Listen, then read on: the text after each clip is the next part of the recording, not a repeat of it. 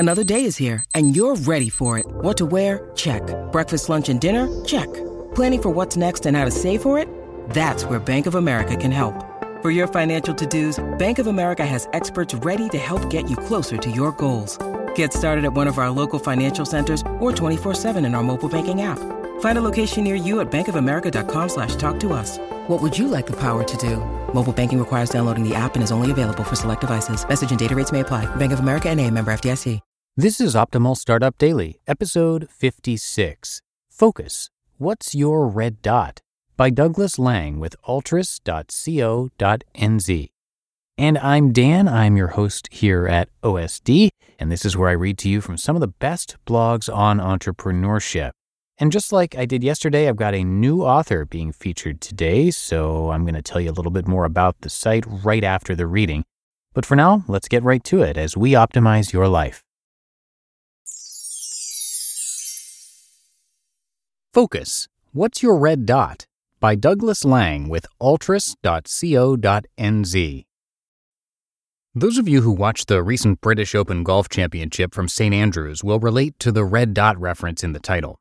For those that didn't, Louis Oosthuizen, a comparatively unknown golfer from South Africa, braved some pretty rough weather conditions to win what is often described as the most prestigious title in golf by a margin of seven shots.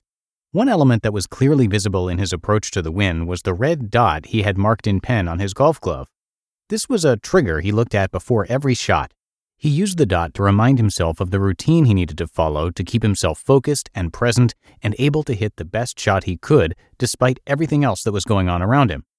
Oosthuizen's use of the red dot to keep focused prompted me to reflect onto the things we could all do a bit more of or a bit more often to keep us focused on the things that we need to focus on. While we may not have millions of people watching our every move, we have many other distractions that can get in the way of us performing our best, whether it be multiple and conflicting priorities, lack of clarity about what we need to do, procrastination, et cetera. Over the past few days, I've been asking people I've come into contact with for their tips on how to keep focused. I've distilled these down into the following tips that may be helpful to you if, like most of us, you often find yourself getting distracted and unable to focus fully on the job at hand. one. If your issue is that you have fuzzy or unclear thinking about where to focus, or feel like there's too much on and you don't know where to begin, it can be helpful to take the simple step of writing down everything that's going on in your head and that needs to be done. Somehow, seeing the extent of what needs to be done written down in black and white clears your mind of the noise and fog that was there before and that you are having difficulty seeing through. two. Having everything down in front of you allows you to do some prioritization of what you really need to do at this time and what you'd like to get done. Identify what you really need to do. Estimate how long you think it'll take. Add thirty percent, because things always take longer than we think, and allocate time in your day or week to do these things. Start with the must-do items, and when you finish them, go to the like-to-do items. Focus on one thing at a time in the knowledge that you've already identified what you need to do and allocated time for it, so there's no need to worry about things that still need to be done. You've set time aside for these, and you'll get to them in due course. three. As well as the tasks that need to be done, you might also want to clear your mind of the other things that can get in the way. For example, are there any difficult conversations you need to have that you've been putting off? Are there any unsaid things that need to be said to a member of your staff or a colleague or perhaps your partner? These kinds of niggles will pop up now and again and distract us from the task in hand. So better to get them out on the table as part of your download described just a moment ago, then decide how important they are, and deal with the must-do ones as a priority. four. Remember to take regular breaks to keep things flowing.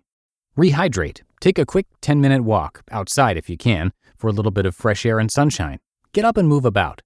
I guarantee that ten minutes spent in a break will save you a lot more than ten minutes laboring over the issue, or report, or presentation.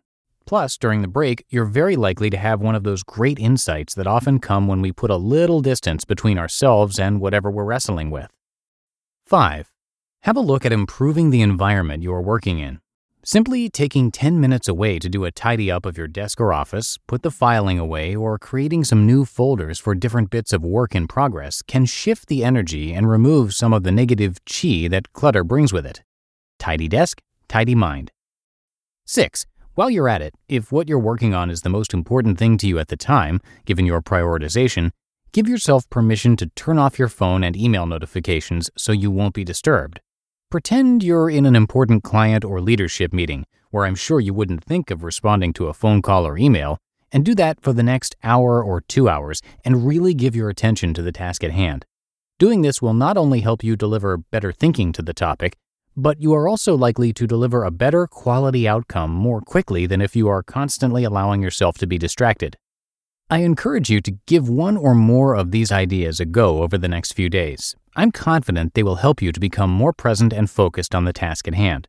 To remind yourself to do so, you might even want to think about literally putting your own red dot up somewhere, like a screensaver or whiteboard, as your own trigger, to remind yourself to take the steps that allow you to be fully focused on what you are doing.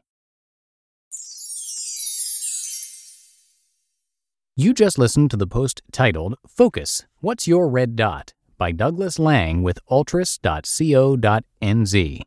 When it comes to hiring, don't go searching for the one. Just meet your match with Indeed. Indeed is your matching and hiring platform with over three hundred fifty million global monthly visitors and a matching engine that helps you find quality candidates fast. Ditch the busy work. Use Indeed for scheduling, screening, and messaging. ninety-three percent of employers agree. Indeed delivers the highest quality matches compared to other job sites. And one of the things I really love about Indeed is that it filters out those incompatible applicants. So when you're hiring, the process is much faster, and you only have to consider applicants that are already likely to be a great fit. And listeners of this show will get a seventy-five dollars sponsored job credit to get your jobs more visibility at indeed dot com slash startup. So just go to indeed dot com slash startup right now and support our show by saying you heard about Indeed on this podcast. Indeed dot com slash startup. Terms and conditions apply. And thank you to the team at altris dot co dot n z. Altris is all about releasing potential within teams and their leaders to deliver sustainable results for organizations.